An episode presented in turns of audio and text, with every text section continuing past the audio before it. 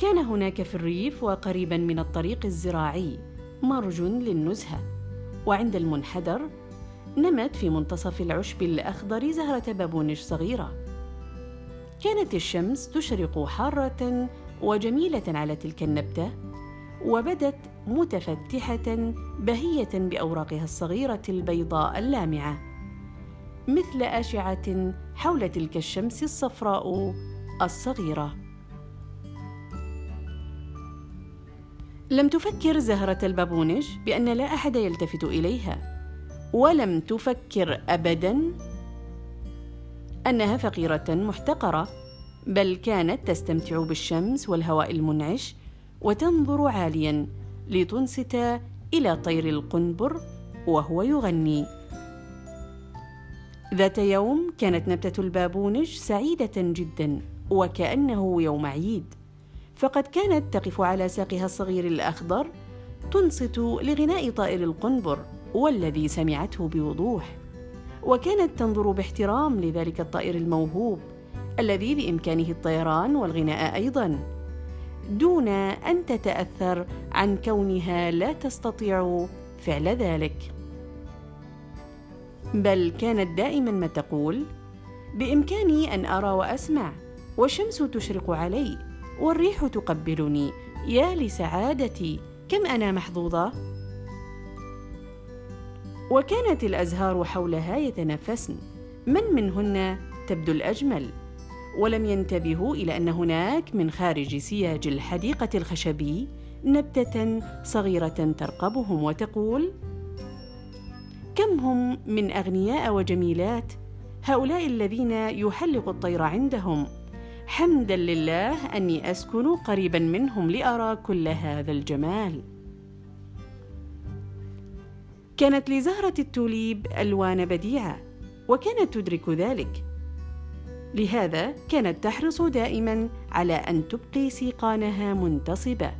حلق الطير بالقرب من زهرة البابونج ورقص حولها وهو يغني يا له من عشب ناعم وأي زهرة صغيرة حلوة هذه؟ التي بقلب ذهب وثوب من فضة. ولاحظت نبتة البابونج أن الزهور لم تكن بمزاج رائق وفي تلك الأثناء دخلت فتاة إلى الحديقة. كانت الفتاة ممسكة بسكين حاد ولامع وتوجهت مباشرة إلى زهرة التوليب وأخذت تقطع الواحدة تلو الأخرى.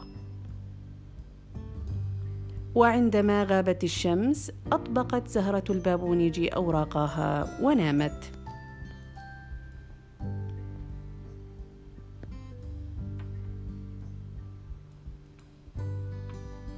وفي الصباح سمعت غناء طير القنبر ولكنه كان حزينا واكتشفت أنه حبيس القفص عند النافذة.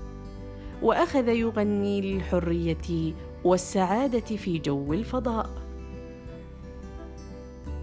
تمنت النبته لو تساعده من أعماقها ونسيت أن تستمتع كعادتها بالشمس والهواء المنعش وأخذت تفكر بالطير السجين. حينها خرج ولدان من الحديقة كان بيد أحدهما سكين حاد. واقترب من زهرة البابونج قال الأول: هنا يمكننا اقتطاع كتلة من الطين بها عشب للقنبر. وبدأ يقطع مربعا عميقا كانت زهرة البابونج في منتصفه وارتجفت من الخوف وهي تسمع الطفل الآخر يقول: اقتلع هذه النبتة. فقال الأول: لا دعها في مكانها إنها تزين قطعة الطين. وأبقيا النبتة وحملاها مع الطين إلى قفص الطير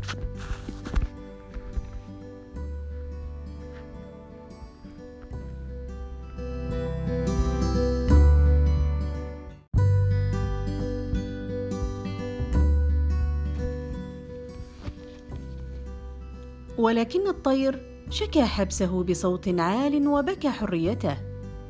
وأخذ يضرب بجناحيه قضبان قفص الحديد.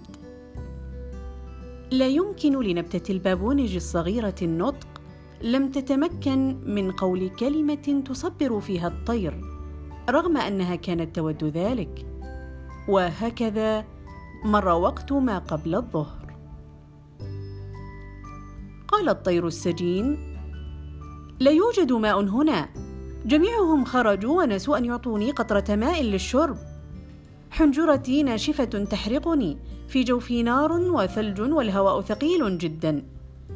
يا ويلي سأموت بعيدا عن أشعة الشمس الحارة بعيدا عن العشب الطري وكل الجمال الذي خلقه الله. ونبت منقاره في قطعة الطين الباردة لينتعش قليلا. حينها سقطت عيناه على نبتة البابونج فحياها وقبلها بمنقاره وقال ستذبلين أنت أيضا أيتها الزهرة الصغيرة المسكينة أنت وهذه القطعة الصغيرة من الطين بالعشب. ستعوضانني العالم كله. كل ورقة من أوراقك البيض هي زهرة وزهرة عطرة. وحسرتاه إنكما تذكرانني بكل الذي خسرته. فكرت النبتة. ليتني أستطيع التخفيف عنه. ولكنها لم تكن تقدر على مس ورقة والعطر الذي انثال من الأوراق الرقيقة كان أقوى بكثير من الزهرة نفسها. وهذا ما شعر به الطير أيضا. وبالرغم من معاناته من العطش ولألمه قلع العشب الأخضر من قطعة الطين. لكنه لم يقترب من الزهرة نهائيا. وحل المساء ولم يات أحد لطير المسكين بقطرة ماء. أفرد جناحيه وانتابته تقلصات وأخذ ينفض ريشه. أغنيته كانت حزينة جدا والرأس الصغير انحنى على الوردة وانفجر قلب الطير اشتياقا وافتقادا. حينها لم تتمكن الزهرة في نهاية المساء أن تطبق أوراقها على بعضها بعضا وتخلد إلى النوم لأنه كان معلقا مريضا في القفص يبكي الأرض التي حرم منها. لم يأتي الولدان قبل حلول الصباح وعندما رأيا الطير ميتا بكيا بدموع غزيرة وحفرا له قبرا لائقا زين بأوراق الأزهار. وضعت جثة الطير بعلبة حمراء جميلة بمراسيم دفن ملكية. هذا الطير المسكين الذي نسوه في القفص يعاني من الوحشة يحصل الآن على كل هذه الزينة ويذرف الدمع عليه. ولكن كتلة الطين بنبتة البابونج ألقيت على جانب من الطريق الزراعي. لم يفكر أحد بالنبتة. والتي أحست بشكل خاص بالطير الصغير وأرادت التخفيف عنه.